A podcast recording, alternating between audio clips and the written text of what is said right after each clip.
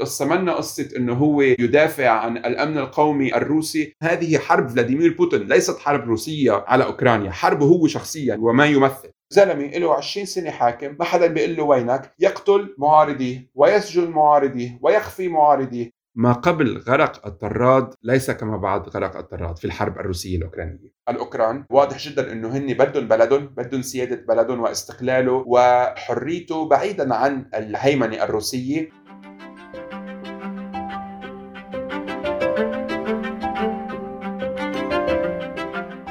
أهلا بيك في حلقة جديدة من بودكاست بالعربي أنا ماهر جبرة.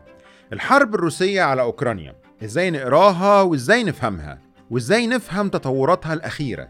هل أخطأ بوتين في حساباته بخصوص غزوه لأوكرانيا؟ دي بعض من النقط أو الأسئلة اللي هناقشها النهارده مع ضيفي بشار الحلبي. بشار هو صحفي ومحلل في مجال الطاقة والعلوم السياسية وهو حاصل على ماجستير القانون الدولي من جامعة أيرلندا. أهلا بيك يا بشار سعيد جدا بوجودك معايا النهارده في بودكاست بالعربي. شكرا كثير ماهر شكرا لك ولا اف كمان. كلكم ذوق خلينا نبدأ الحكاية من الأول خالص. يعني لو افترضنا إن في حد مش متابع تفاصيل الحرب الروسية على أوكرانيا ليه بدأت؟ إزاي بدأت؟ ممكن تدينا ملخص سريع للأحداث وإزاي بدأت الأزمة؟ إزاي تطورت قبل ما ندخل في التفاصيل؟ نحن يعني إذا بنرجع لنهاية 2021 سنة 2021 نتذكر إنه وقتها صار في نوع من build up عسكري روسي من خلال تجميع لآليات عسكرية ولجنود وغيره وغيره على الحدود الروسية الأوكرانية.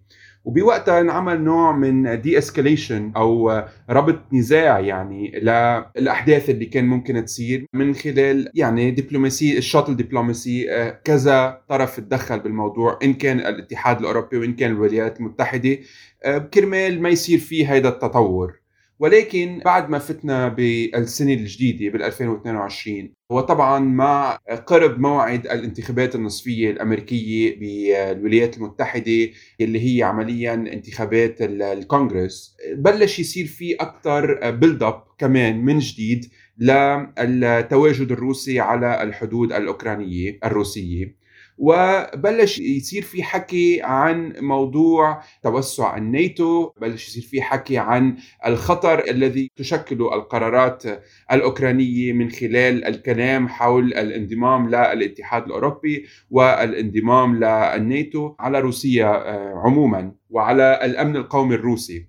وطبعا لجأ الرئيس الروسي فلاديمير بوتين بوقتها لنظريات جيوسياسية موجودة لمرحلة الحرب الباردة عندما كان يكون في حديث حول ال spheres of influence واعتبر إنه أي تواجد عسكري وأي طموح أوكراني للانضمام للناتو بداية وللاتحاد الأوروبي آه، سيشكل خطر على الأمن القومي الروسي. واتخذ عدة ذرائع منها الأحداث اللي لها بتحصل ب الاقاليم المجاورة للحدود الروسية اللي هي دونيتسك ولوهانسك.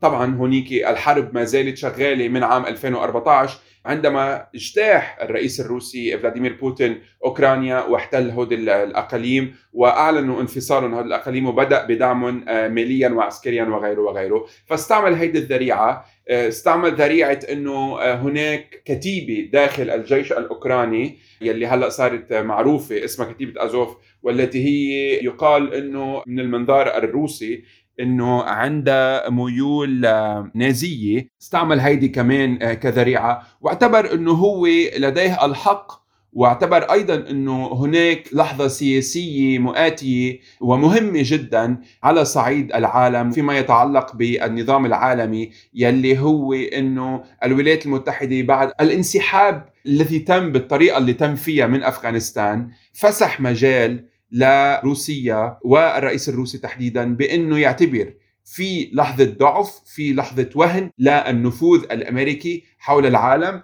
اعتبر إنه هو برأيه النظام العالمي الاحادي القطبية اليوم يهتز. هذه فرصة لتعويض إذا بدك الهزيمة والمهانة شعرت فيها روسيا عند انهيار الاتحاد السوفيتي سابقا. وعلى هيدي الأهداف تم بناء الاجتياح العسكري الروسي لأوكرانيا تحت ذريعة denazification واعتبرها حتى إنه هي نوع من special military operation عملية عسكرية خاصة من أجل الإطاحة بالنظام الأوكراني وبالرئيس زيلينسكي. ومن أجل ال installment لرئيس أوكراني قريب لروسيا أو يدين بالولاء لروسيا بطريقة أو بأخرى، طبعا ما كل ما يتمناه المرء يدركه يعني تجري الرياح كما لا تشتهي السفن. عملية عسكرية كانت آه، بتعتبر القوات الروسية والمخابرات الروسية آه، تقديراتها إنه ممكن تاخذ بحدود الثلاث أربع أيام أو يمكن أكثر شوي، آه، نحن اليوم دخلنا بالأسبوع السابع أو الثامن للحرب بأوكرانيا وطبعا حتى الاجتياح اليوم بدأ آه، ينحسر بمناطق آه، حوالين العاصمة كييف وحتى الريتوريك والكلام الروسي الخطاب السياسي حول العملية العسكرية بأوكرانيا تغير بشكل راديكالي من ضرورة تغيير النظام في أوكرانيا إلى المحافظة على كيانية الأقاليم المستقلة بالجانب الشرقي من البلاد. عظيم جدا. أنا هقول لك إيه أنا بشوفه بيتكرر على ال social media من أفكار أو افتراضات وأسمع تعليقاتك عليها. يعني من بداية الاجتياح الروسي لأوكرانيا وأنا بلاحظ تعليقات على ال social media بتتكرر كتير جدا. هقول لك أربع حاجات رد على كل حاجة أو قول لي تعليقك في كل حاجة. okay. اتفقنا؟ اتفقنا. الفكرة الأولى اللي بشوفها كتير هي إنه بوتين كان لازم يعمل كده عشان يحمي الأمن القومي لبلده. ده راجل وطني ومش منطقي ينتظر لغاية ما يلاقي الناتو على حدوده وإنه الغرب هو اللي ورطه في الحرب دي علشان يستنزفه. يعني هيدي إحدى إذا بدك النقاط الأساسية التي تستخدم ببروباغندا الكرملين وطبعا لما أنا أحكي عن بروباغندا الكرملين نحن بنعرف إنه اليوم من لحظة انفجار وسائل التواصل الاجتماعي ومن لحظة الوعي اللي تشكلت عندها الأنظمة بالعالم كله مش بس يعني بروسيا لأهمية آه، وسائل التواصل الاجتماعي ولا تأثيرها داخل المجتمعات إن كان الغربية وإن كان حول العالم. استثمر آه، بوتين تحديدا واستثمر الكرملين بصناعة البروباغندا الموالية للكرملين بطريقة خرافية. ولعب كتير على المشاعر يعني مثلا مشاعر بالعالم العربي اللي بتعتبر إنه الغرب ممكن يكون بيعاملها بطريقة ريسست أو بتعتبر إنه الغرب آه، دخل سياسيا وعسكريا بمناطقها. وكذلك لعب على مشاعر كمان اليسار بحول العالم يلي هو بيقدم نفسه على إنه anti إمبريالي يعني. واستثمر بكل ال political rhetoric يعني كرمال يقدر يخلق هيدي الأفكار ويقويها عند العالم يعني بالعموم. استغل فكرة زي ما انت بتقول المشاعر المعادية المناهضة أو الكارهة للغرب أو الولايات المتحدة واشتغل على تأجيج الأفكار دي أو المشاعر دي. اشتغل على هذا الموضوع تحديدا خلق أرضية خصبة وعندما أتت اللحظة للاجتياح لأوكرانيا لأسباب هلأ بنرجع بنحكي فيها يعني تم الاستثمار بهيدي آه، المواضيع. إحدى النقاط الأساسية يلي هي بتجسد إذا بدك انتصار الغرب أو ما يسمى بالغرب بالقرن اللي نحن عايشينه. هو آه، حلف الناتو يلي أدى وظيفته يعني بعد الحرب العالمية الثانية وانتصر على الاتحاد السوفيتي. فهيدا الشيء بخليك تشوف إنه في يعني it's personal القصة شخصية جدا بين الدور الذي يراه بوتين لنفسه وبين الناتو. هيدا أول شغلة.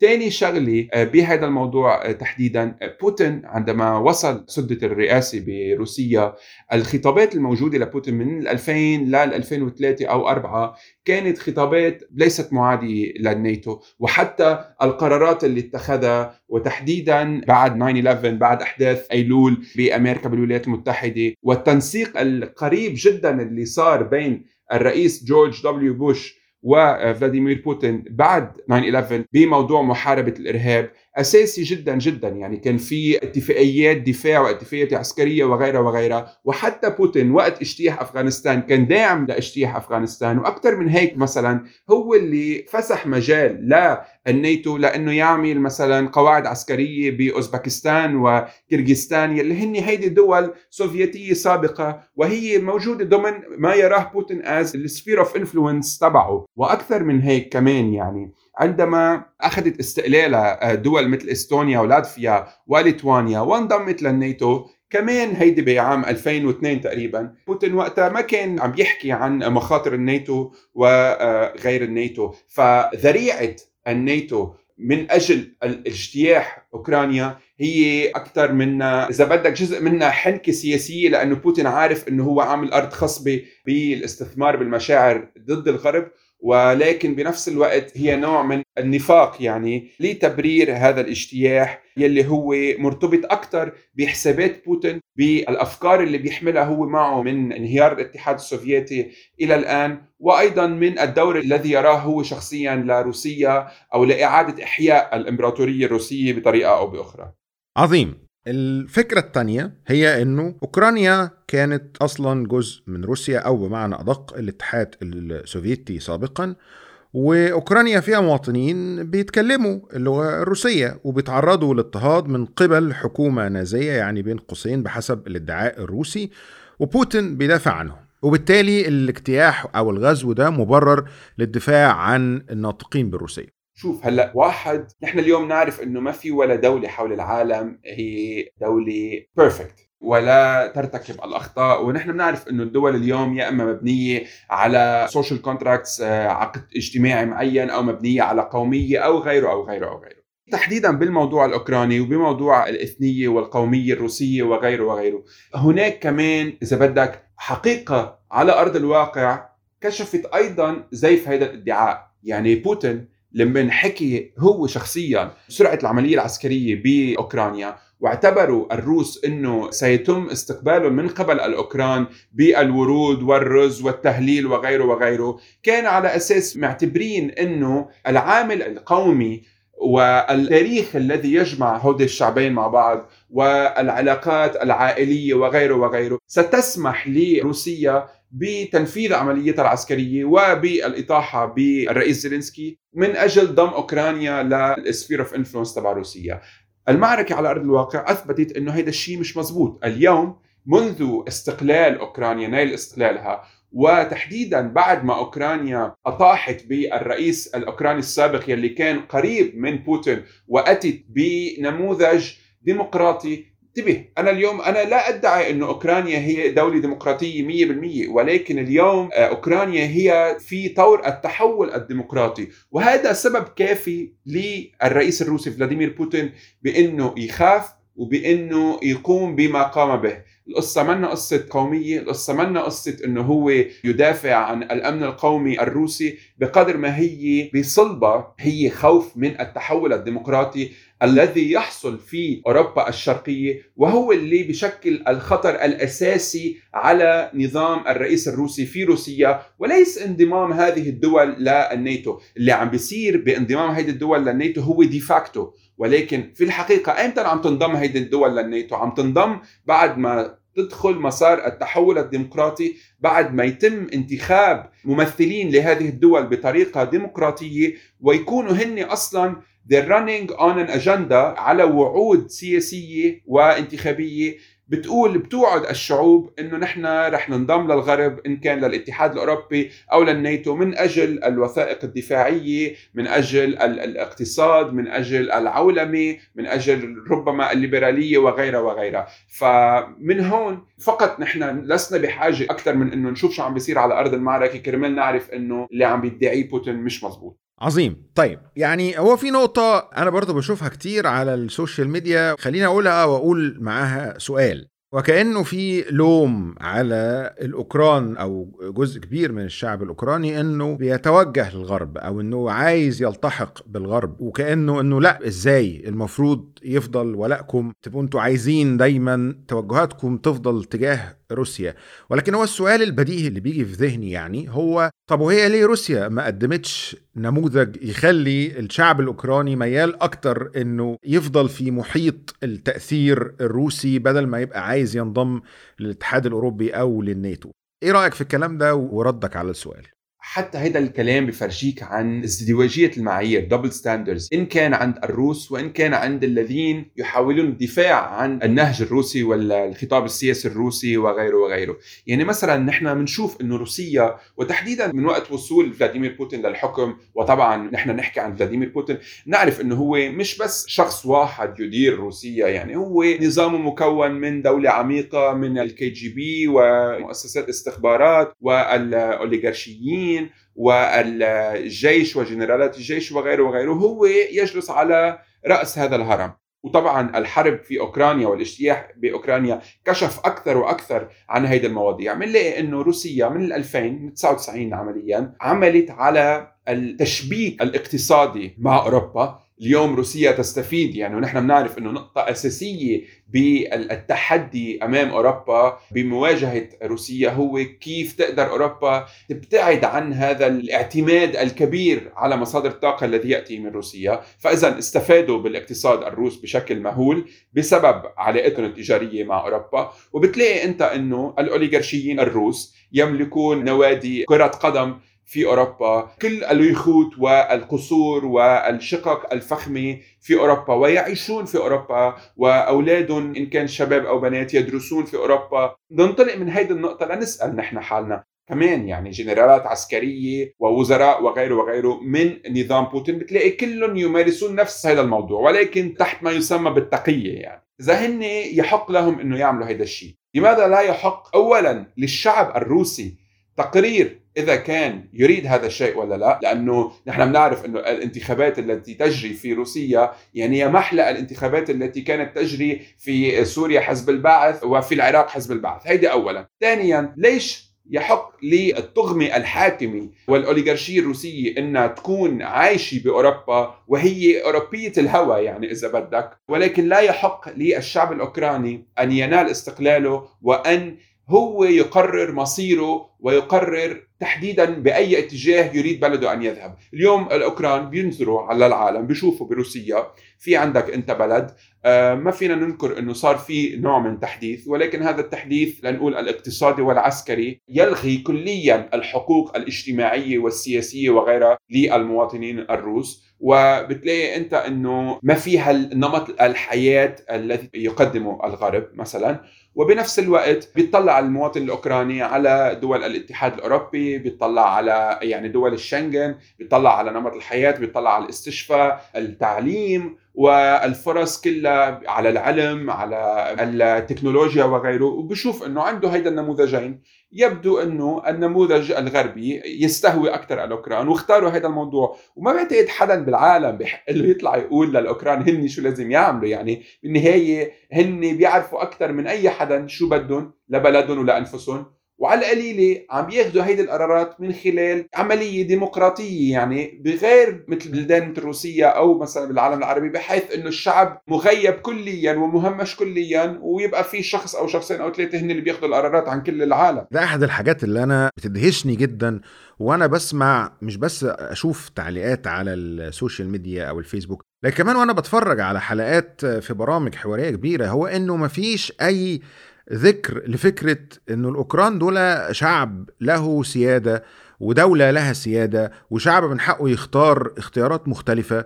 الناس بتتكلم عنهم على إنه لا هو المفروض يكون تبع روسيا. ما فيش حاجة اسمها مفروض هو ده شعب من حقه يختار ويقول أنا عايز أتوجه شرقا أو أتوجه غربا أو أنا شايف النموذج ده أفضل بالنسبة لي. فدي حاجة أنا مش ببقى فاهمها. يعني فكرة السيادة الأوكرانية دي كأنها مش موجودة في كثير من الحوارات اللي بشوفها في سواء الإعلام العربي أو الفضاء الرقمي العربي في العموم. ودي حاجة ملفتة جدا للنظر يعني. عزيزي ما ماهر الإنسان اللي ما عنده ممارسة ديمقراطية الإنسان اللي ما حظي بيوم من الأيام بحرية الاختيار بنبلش باختيار شكله لاختيار هويته لاختيار السياسة اللي هو بده إياها لاختيار مصالحه لاختيار كل شيء. الشخص أو الإنسان اللي ما كان عنده بيوم من الأيام هذه التجربة ما رح يقدر يعرف ويستوعب العمل الجبار اللي قاموا فيه الأوكران من عام 2014 بالإطاحة بالرئيس السابق لا اليوم للمواجهة مع إحدى أقوى القوى العسكرية الموجودة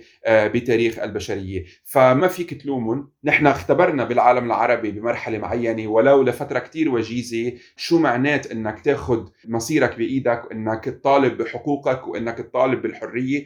ويمكن آه، تجربتنا فشلت ويمكن كمان انقتلت بمهدى ولكن لابد إنه يرجع يجي نهار وتكفي هيدي التجربة الديمقراطية يكبر مجال الحرية ولعل وعسى وقتها يصيروا العالم يقدروا أكثر شو يعني الإنسان هو يقرر مصيره شو يعني الدول هي تقرر مصيرها وشو يعني الدول يكون عندها سيادة وتحمي سيادتها وتكون موجهة بطريقة تخدم شعبها ومصلحة شعبها بأفضل طريقة ممكنة. يعني متفق معاك جدا ويمكن أنا النمط ده من حالة التصفيق والتهليل لنموذج الرجل القوي. الذي يحكم الرجل الواحد والأوحد اللي هو هو المسيطر على كل شيء. بشكل ما يعني بجد إنه هذا النموذج هو اللي دايما بنسقف له في العالم العربي. هذا النموذج اللي نحن شفناه منذ انهيار السلطنة العثمانية لحد اليوم. هيدا هو النموذج الوحيد اللي شفناه أو اللي شافوه الناس يعني.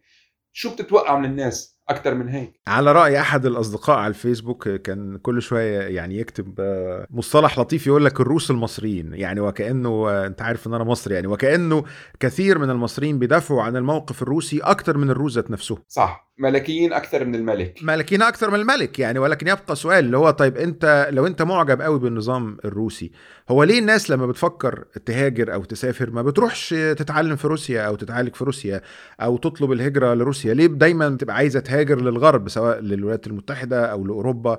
لو إلى هذا الحد النموذج الغربي هو نموذج من وجهة نظرك سيء وفاشل و أنت ليه دايما عايز تروح له وما بتروحش للدول الجميلة اللي أنت بتدافع عنها زي روسيا والصين وإيران والبلاد العظيمة دي؟ يعني فده سؤال بجده محير يعني. صح. شوف رح أرجع أنا قبل لنقطة أساسية خصوصا لما حكيت عن المواطن المصري الروسي. يجي مواطن مثلا مصري يدافع عن روسيا من منطلق إنه روسيا شريك تجاري روسيا مصدر أساسي لاستيراد القمح لمصر لمن ممكن يطلع يقول إنه بآخر لنقول خمس سنين أو عشر سنين أحد آه، أكثر الوافدين لمصر يعني اللي دعموا القطاع السياحي هن الروس. لذلك أنا بفضل إنه روسيا ما آه، يصيبها أي نوع من آه، اهتزاز لامنها وغيره وغيره. بفهم حدا يجي من من منطلق مصلحي جدا يقول لي خيي أنا كمواطن مصري مصلحتي باستقرار آه، روسيا ولكن يجي يزايد على الأوكران وبل يستلبهم يستلب حقهم في تقرير مصيرهم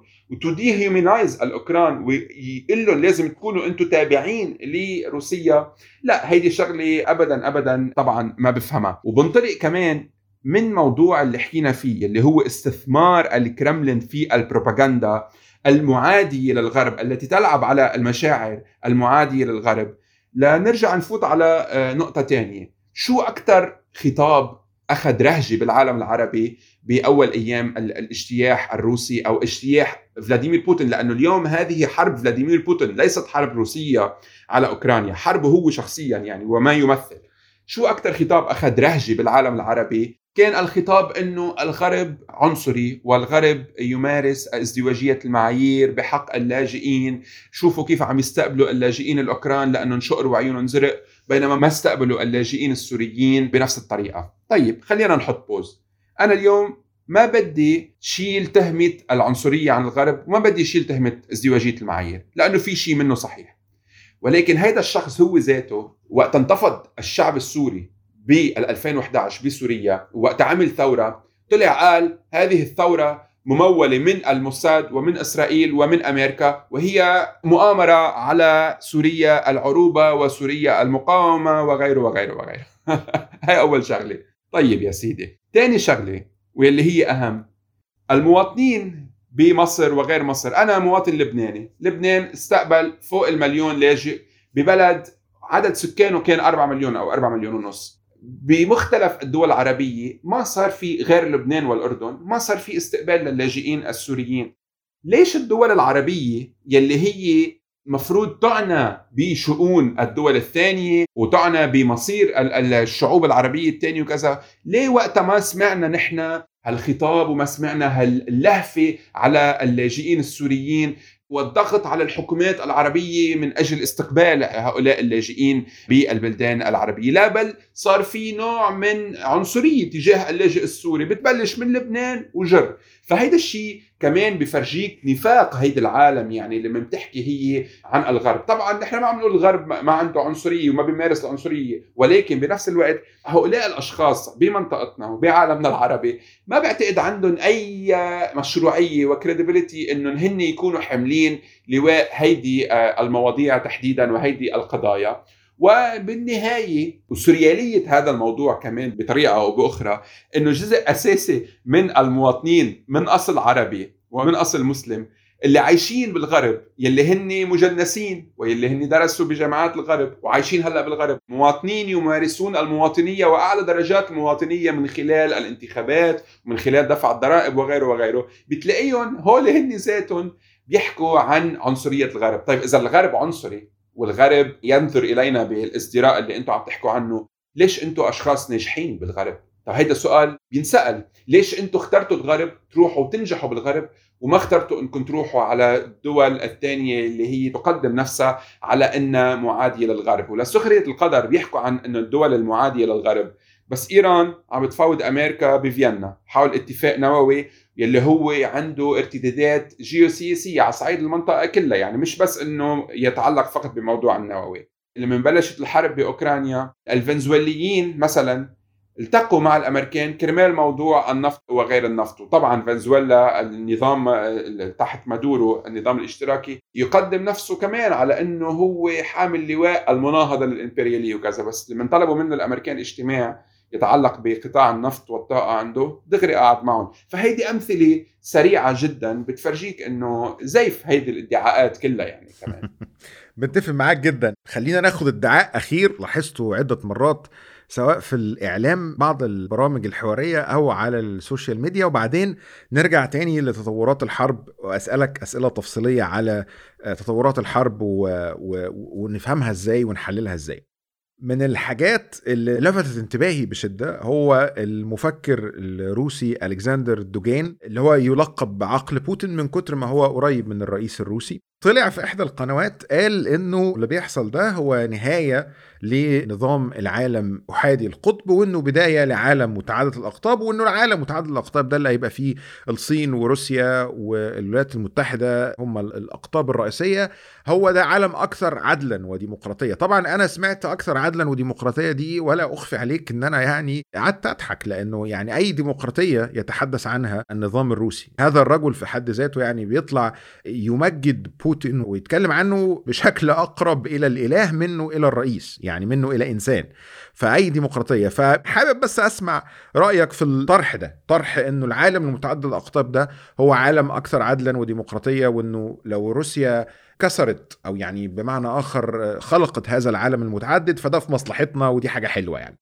اولا من تبعات اجتياح نظام بوتين لأوكرانيا هو إعادة توحيد صفوف ما يسمى بالعالم الغربي وإذا بدك تقوية عصب وعظم هذا الحلف يلي هو خرج منتصر بالحرب العالمية الثانية واللي خرج منتصر بالمواجهة خلال الحرب الباردة مع الاتحاد السوفيتي اللي أدت بنهاية المطاف لانهيار الاتحاد السوفيتي، فإذا بوتين ودوغين معتبرين إنه هن اليوم يكسرون قطبية هذا النظام العالمي لا بل يمكن هن ادوا إلى إذا بدك the cementing لهذا النظام الموجود حاليا. من هون ننطلق لنقطة أخرى يلي هي بآخر عشر سنين. بتشوف أنت إنه أصبح ارتباط النظام الروسي ارتباط وثيق مع كل ما هو ثورة مضادة تحديدا بمنطقتنا وحوالين روسيا يعني بالمجال الحيوي الروسي. بمنطقتنا بوتين لعب دور أساسي بالثورة المضادة. بسوريا. بوتين لعب دور اساسي كمان بالثورة المضادة بليبيا. طبعا تعقيدات هونيك المشهد السياسي الليبي كثير أكثر ولكن بوتين أصبح ونظامه قوة عسكرية فقط لا غير يعني لنا قوة اقتصادية ولنا قوة ثقافية ولنا قوة سياسية فقط قوة عسكرية يتم استخدامها من خلال المرتزقة مرتزقة فاغنر من أجل دعم الأنظمة التي تواجه الأنظمة طبعا التوتاليتارية والأنظمة شموليه يعني. إيه الشمولية والأنظمة الديكتاتورية التي تواجه أي خطر قادم من الشعوب في إمكانية أن تنتفض عليها بطريقة أو بأخرى. أنا برأيي اليوم الرئيس الروسي بوتين والكسندر دوغين اثنيناتهم منعزلين على الأرجح عن العالم وما يحصل حقيقة في العالم ونظرة العالم لروسيا ونظرة العالم لما يجري في أوكرانيا. وطبعا المجازر اللي ارتكبها النظام الروسي في أوكرانيا واللي هلأ بلشت تبين أكثر وأكثر من بعد الانسحابات العسكرية من محيط كييف وغير كييف عم بتوحد أنا برأيي إلى حد ما الرأي العالمي حول النظرة إلى روسيا إلى النظام الروسي وإلى السياسات التي يتبعها النظام الروسي. هلأ هن تفسيرهم لهذا الموضوع بيروح لمنحى تاني ببلشوا يحكوا عن الروسوفوبيا. بس أنا لحد علمي لحديت ما بدأ الاجتياح ب 24 شباط العالم كان يستقبل الروس إن كان من سواح ومستثمرين وغيره وغيره وكانوا الروس العالم مفتوح لهم كل العالم من شرقه إلى غربه. النقطة الأساسية بكلام دوغين هي التالي.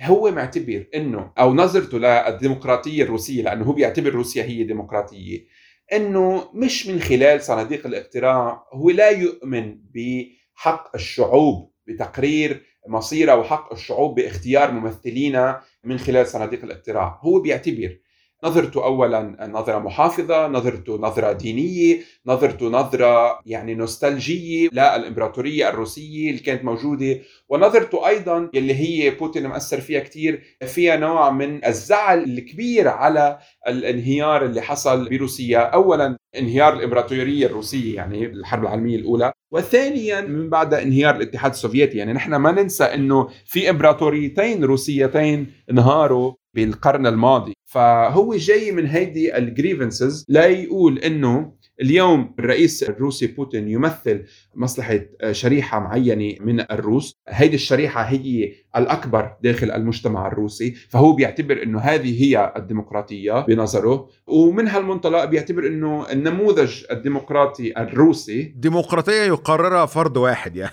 يعني هو أنا أنا بستعجب أصلا من إنه بيستخدم لفظ ديمقراطية. إيه ولكن هيدي جزء من البروباغندا اللي بيستثمروا فيها يعني لاحظ أنت كل الحكي اللي يبث على وسائل التواصل الاجتماعي وعلى وسائل الإعلام المدعومة من الكرملين والممولة من الكرملين وكذا كلها تستخدم الأدبيات الغربية الأدبيات السياسية الغربية لاستهداف الغرب مش كرمال يقولوا إنه نحن أفضل من الغرب فقط ليقولوا إنه الغرب سيء. مش ضروري نكون نحن أفضل ولكن الغرب سيء. وهن برأيهم هيدي المعادلة لما بينزلوا الغرب لمستواهم هن بيكونوا انتصروا بهالمعادلة. وهو حقيقة حقيقة في شيء منه جدا صحيح. لأنه اليوم التفوق الغربي ليس فقط تفوق تكنولوجي وعسكري. اليوم التفوق الغربي هو تفوق قيمي. هو ده مربط الفرس. ما هي القيم اللي بتقدمها روسيا للعالم في مجال الحكم والسياسة والديمقراطية؟ هي منظومة أوتقراطية ديكتاتورية فأنت إيه اللي أنت بتقدمه لي؟ عشان كده الناس في النهاية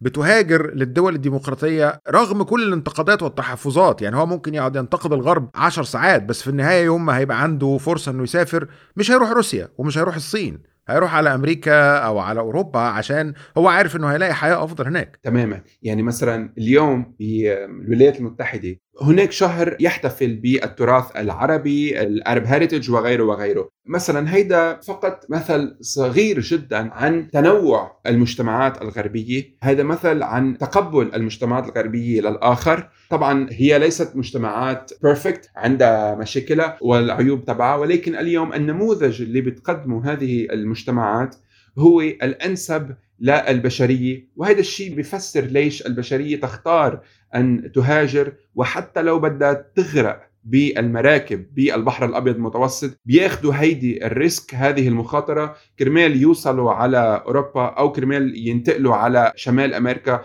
إن كان كندا أو أمريكا كرمال يأسسوا لحياة إن كان مش لإلهم لأولادهم ولا أولاد أولادهم. وهذا بس مثل عن كيف المنظومة القيمية الغربية يلي أسست لل Universal Declaration for Human Rights شرعة حقوق الإنسان لكل القوانين التي تعنى بحقوق الإنسان والحريات والتي أسست لما يسمى بالقانون الدولي والمؤسسات التي تحاول الحفاظ على نظام إلى حد ما داخل هذا الكوكب، هذه المؤسسات كلها هي صناعة الغرب، اليوم مثلا لاهاي هي مركز القانون الدولي بالعالم والعدالة الدولية بالعالم مش لأنه الروس أو الكوريين الشماليين أو الصينيين أو الإيرانيين اختاروا هذا الموضوع واستثمروا فيه. ولاهاي اليوم لا تحاكم المجرمين لأنه روسيا هي التي تريد هذا. لا بل اليوم هناك طلب أساسي عند الأوكران إنه يتم محاكمة الرئيس الروسي في لاهاي لما يمثل ذلك من يعني symbolism أساسي بهذه الحرب الحاصلة بين من ميل القيم ومن ميل القوة الضاربة العنيفة التي لا تعنى بأي شيء ثاني غير القوة ومفهوم القوة. بتفق معاك جدا. يعني لا أحد يدعي إنه نظام القيم في الغرب هو نظام مثالي أو بلا عيوب أو ما فيهوش أخطاء أو إنه الغرب لم يرتكب أخطاء في سياساته الخارجية. بالتأكيد ده كلام مش دقيق ومش حقيقي. ولكن ما أتخيل إن إحنا نتفق عليه هو إنه في النهاية هذا النموذج من القيم هو نموذج ملهم لشعوب كتير في العالم أو لشعوب العالم. والدليل هو اللي إحنا كنا لسه بنتكلم فيه إنه الناس حرفيا اللي بيهاجروا من النظم زي في سوريا وإلى آخره بيرموا نفسهم في البحر ودي حاجة مؤسفة جدا وتكسر القلب عشان يوصلوا لشواطئ أوروبا بغض النظر عن إنه ممكن ينتقد الأفكار دي لكن في النهاية هو ده اللي هو بيعمله لكن ما حدش هيروح لروسيا. يعني الناس اللي بتحتفل ببوتين من بداية هذه الأزمة سواء على السوشيال ميديا أو في الإعلام كما لو كان فرضا يعني إن روسيا هي القوى العظمى اللي في العالم وهي اللي بتشكل النظام العالمي وده مش هيحصل طبعا بس يعني حتى لو ده حصل هم بيتخيلوا إنه يعني وجود روسيا ده يخلي الحياة جميلة. بالعكس لو ده حصل فرضا جدلا يعني هو عالم أكثر ديكتاتورية عالم فيه انتهاكات لحقوق الإنسان أبشع بمئات وآلاف المرات عالم أكثر قسوة فهو مش من مصلحة حد بس أنا مش فاهم ليه الناس فرحانة جدا وكأن بوتين ده يعني رمز الحرية والديمقراطية. يعني حاجة ملخبطاني يعني. طبعا وفي نقطة بس أساسية بدي ضوي عليها وأنت حكيت عنها ماهر اللي هي طبعا نحن اليوم مش مغرر فينا يعني بأي معنى. بمعنى نحن نعرف إنه الغرب ارتكب أخطاء جسيمة وارتكب حروب كان في غنى عنها وارتكب مجازر. وكل هالمواضيع. ولكن الفرق الأساسي إنه الأنظمة الغربية الديمقراطية والليبرالية عندها ميكانيزمات تعيد تصحيح وتصويب المسار وتصويب الأخطاء. أكبر دليل على مثلا بعد وصول لنقول الرئيس الأمريكي السابق دونالد ترامب للرئاسه بأمريكا شفنا إنه بعد أربع سنوات الأمريكان اختاروا إنه يشيلوه من الحكم. وهذا اللي صار اليوم. هل بإمكان الروس ازاحه بوتين هل بإمكانهم حتى انتقاده علنا؟ أول قرار اتخذ بروسيا عند بداية الحرب كان سنسرشيب كاملة رقابة كاملة الإعلام. على جميع وسائل الإعلام الموجودة. طيب هيدا شو بقول لك؟ اليوم على فكرة نحن اليوم مين خبرنا عن الجرائم وكل الموبقات اللي ارتكبها الغرب؟ بحق نفسه وبحق العالم. الإعلام الغربي ومدرسة الإعلام الغربي هي اللي كشفت كل هالمواضيع وهذه المدرسة هي ممولة من هذه الأنظمة بالغرب. فاذا اليوم في عندك نموذج بيطلع بيقول لك خيي نحن أخطأنا نحن هون ارتكبنا X Y Z هيدا الشخص عنا ما بيسوى لازم نغيره. بينما في القالب الآخر في المقلب الآخر عندك نظام له زلمة له 20 سنة حاكم ما حدا بيقول له وينك؟ يقتل معارضيه ويسجن معارضيه ويخفي معارضيه ويغيب معارضيه وما حدا بيقول له شيء. بالظبط خلينا نرجع شوية بقى لتطورات الحرب على أرض الواقع وإيه اللي حصل فيها. الحرب دلوقتي بقى لها 50 يوم تقريبا. روسيا فشلت في السيطرة على العاصمة الأوكرانية وحصل إعادة تمركز للقوات في الشرق. من يومين حصل غرق للطراد موسكوفا. إزاي بتقرأ تطور الأحداث دي شايفها إزاي؟ طبعا وهيدي أنا برأيي معادلة كتير أساسية. ما قبل غرق الطراد ليس كما بعد غرق الطراد في الحرب الروسية الأوكرانية. هيدي خلينا نحطها وننطلق منها. قبل ما يغرق الطراد كان بلش يصير في كان واضح جدا إذا بدك إعادة التموضع والانسحاب الذي يقوم فيه الجيش الروسي ويلي هو اعلنه الرئيس الروسي علنا يعني من خلال كلامه اللي أبدى فيه تراجع عن الكلام أو عن المعادلة اللي حطها ببداية الحرب. هو ببداية الحرب حكي عن demilitarization و denazification وحكي عن ضرورة إسقاط أو تغيير النظام في أوكرانيا. اليوم الحديث عن إقليم الدونباس، اليوم هناك حديث عن شرق البلاد، عن الأقاليم اللي أعلنت استقلالها بالحد الأدنى عن أوكرانيا. فحتى السقف السياسي والعسكري للخطاب الروسي هو بتراجع already يعني بلشنا نشوف من أسبوع 10 أيام لحد اليوم انسحاب للجنود الروس والآليات الروسية من محيط العاصمة الأوكرانية من محيط كييف والتركيز على شرق البلاد. هيدا لوحده مع الأخبار اللي نحن عم نتابعها يومك يومك بكل تفاصيلها. طبعا المرفقة بصور وفيديوهات وتوثيق وغيره لكميه الخسائر اللي يتكبدها الجيش الروسي في أوكرانيا. بتقلك إنه طبعا هناك تحول أساسي بمسار الحرب. أنا اليوم لا أدعي أني خبير عسكري وما بدي كتير فوت بالشق العسكري للتطورات على الأرض ولكن واضح لما حدا بيحط أهداف معينة لعمليته العسكرية وبيفشل أنه يحققها بيكون هو عمليا فشل هيدي أولا. ثانيا نحن على بعد تحت تقريبا ثلاث أسابيع أو أقل يمكن عن Victory Day أي يوم النصر الروسي يلي هو مرتبط بانتهاء الحرب العالمية الثانية وانتصار الاتحاد السوفيتي وليس هو وحده يعني ولكن انتصار الاتحاد السوفيتي على ألمانيا النازية. وهو نهار أساسي استخدمه بوتين بعد وصوله للحكم ليكون founding myth أو يعني أسطورة مؤسسة للبلاد الجديدة التي أراد أن يقودها. بوتين استلم بلاد منهارة استلم بلاد مفلسة استلم بلاد آه، كانت عايشة على خيبة كبيرة اسمها انهيار الاتحاد السوفيتي وأراد إعادة تكوين هذه البلاد. فإحدى النقاط الأساسية اللي استخدمها هي العروض العسكرية المهولة اللي كان يعملها كل تسعة أيار للاحتفال بيوم النصر.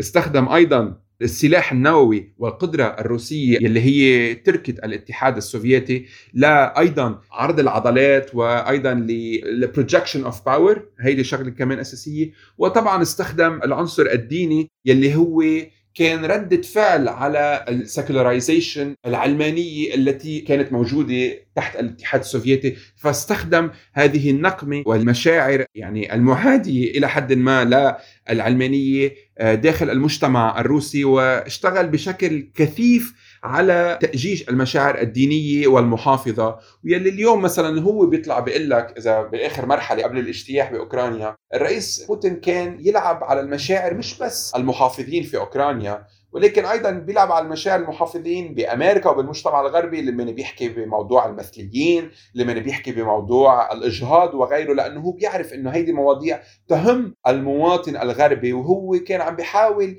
قد ما في قدر المستطاع إنه يوصل لهذا المواطن لسبب أساسي هو يعلم إنه بأي مواجهة مع الغرب سوف يخسر.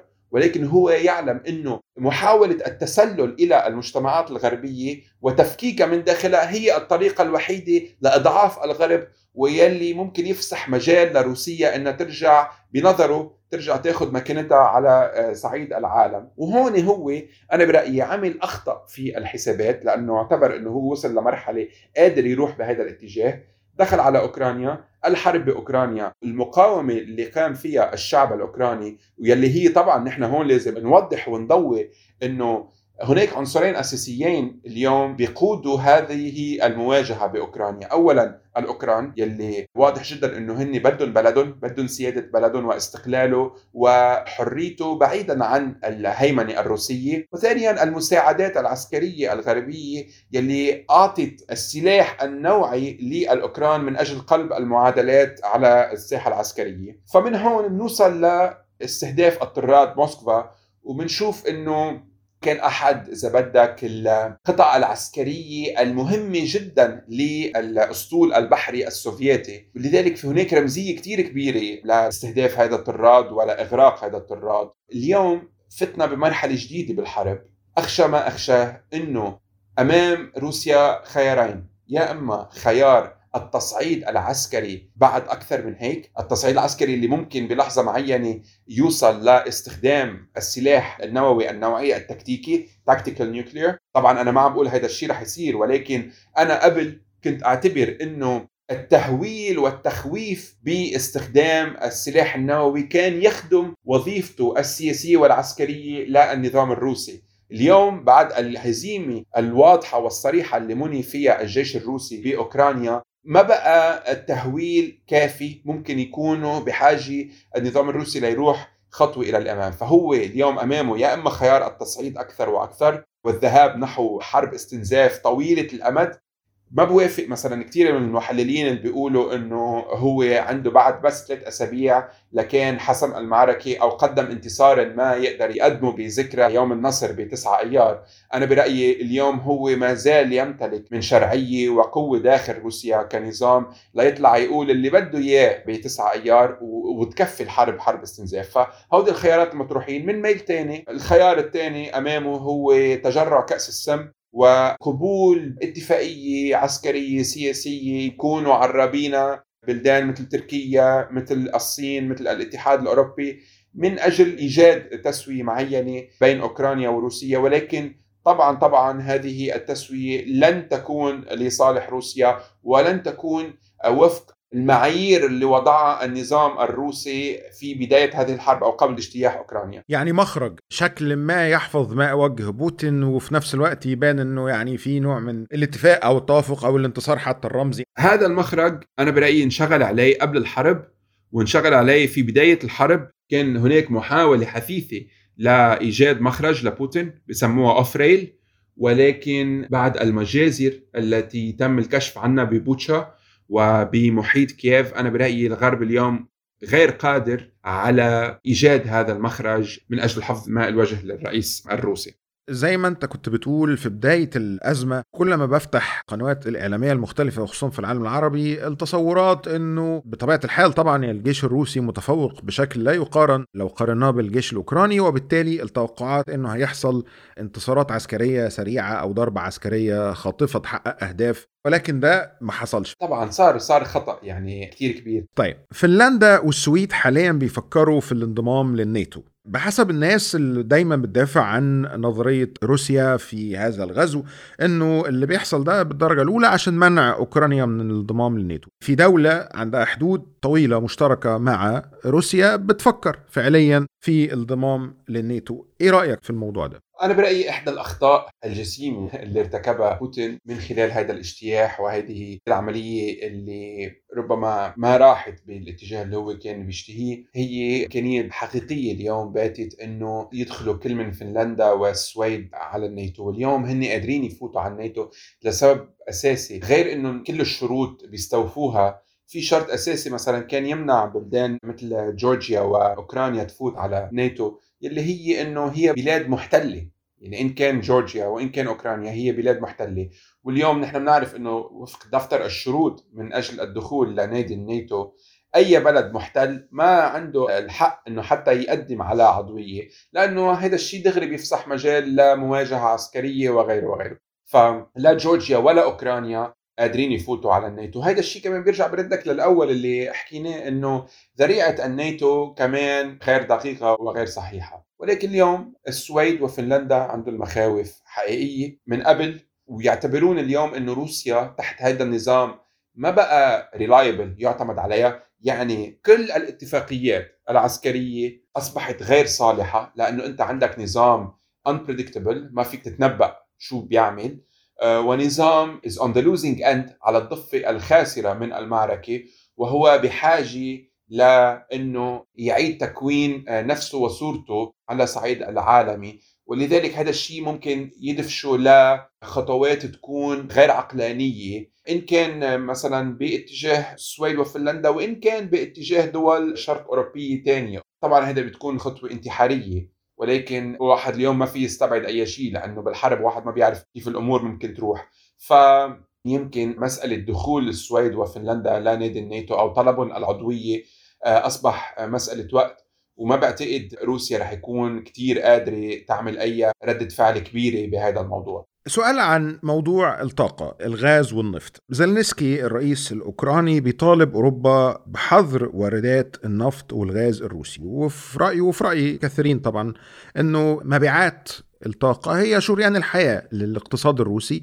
وبالتالي لو إحنا عايزين الحرب دي تقف فإحنا نوقف مصدر الإيراد الأساسي اللي هو مبيعات الغاز والنفط وبالتالي يبقى بوتين غير قادر على تمويل الحرب. هل ده ممكن في ظل اعتماد أوروبا بشكل أساسي على الطاقة اللي جاية من روسيا ولا أنت شايف ده إزاي باعتبارك خبير في موضوع الطاقة؟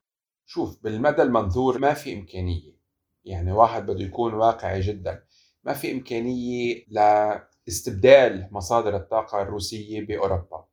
لعدة أسباب. أولا خلينا نفوت بالأمور درجة درجة. بموضوع النفط والغاز دول المصدرة للنفط والغاز مرتبطة ب long term contracts مع الكلاينتس تبعولها الكاستمرز تبعولها وهي ما بتقدر بهيك آه، تغير يعني هذه الالتزامات لأنه واحدة من الأمور اللي كتير أساسية بقطاع الطاقة هي ال reliability تبع المصدر لهذه المصادر للطاقة. فإذا مثلا بلد مثل قطر اليوم منا قادرة أن تقول للدول بشرق آسيا من الصين لكوريا الجنوبية لليابان وغيره أنه أنا يا جماعة أعتذر منكم نحن ماضيين contract ات على 10 سنين ولكن أنا بحاجة اليوم لابعت ناقلات الغاز تبعي الغاز المسال على أوروبا.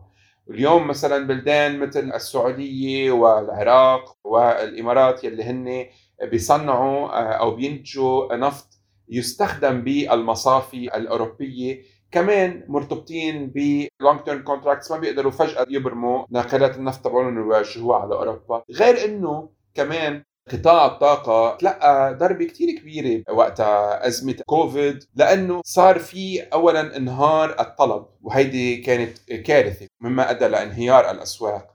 وتاني شغلة النقطة الأساسية أنه مع انهيار الطلب وانهيار الأسواق وانهيار الأسعار كمية الأموال التي استثمرت في هذا القطاع قلت وأنت بس يقل الاستثمار بالإنتاج النفط والغاز بيقل الإنتاج. يعني أنت اليوم بحاجة لمليارات الدولارات لتعلي الإنتاج تبعك. هيدا إذا عندك قدرة بعد تعلي الإنتاج. فاليوم أغلب الدول ما عندها القدرة تعلي الإنتاج بكمية كافية وما عندها القدرة إنها تستبدل مصادر الطاقة الروسية بأوروبا. هذا الشق العملي logistical إذا بننتقل للشق السياسي اليوم الدول لنقول المصدرة العربية للنفط والغاز تتمتع بعلاقة جيدة مع موسكو تعتبر نفسها غير مضطرة أنه تنخرط مباشرة بهذه الحرب الحاصلة بأوكرانيا ولا تريد حتى أنه تنزع هذه العلاقات مع موسكو مع محاولة للمحافظة على العلاقات مع أوروبا والولايات المتحدة. فهذا الشيء كمان بخليها تكون جدا حذرة لأنه نحن بنعرف أنه القرار الأمريكي بإعادة التموضع بالشرق الأوسط والكلام الأمريكي اللي قلنا بنسمعه من أيام عهد الرئيس الأمريكي باراك أوباما لليوم عن اضمحلال أهمية الشرق الأوسط وضرورة التوجه شرقا يعني لمحاولة آه، احتواء الصين. هذا الشيء سمح للصين وروسيا لانهم يلعبوا دور أكبر بمنطقة الشرق الأوسط وأصبح لهم وتحديدا روسيا أصبح لها تواجد عسكري وتواجد سياسي أكبر مع ما إنه روسيا لا تمتلك إذا بدك القدرة السياسية لتغيير مجرى الأحداث أو لممارسة ضغط كثير كبير بالعالم العربي مثل القدرة اللي كانت تتمتع فيها الولايات المتحدة ولكن أصبحت فاعل بهذه المنطقة. وهذا الشيء بيوصلك لإستنتاج إنه هذه الدول ما بدها تكون عم بتهدد هيدي العلاقة مع موسكو لأنه بتعتبر إنه بنهاية المطاف هذه الحرب رح تنتهي وموسكو رح تضلها موجودة ورح يكون لها دور يعني وما فيها تكون هي بحالة عداء معها.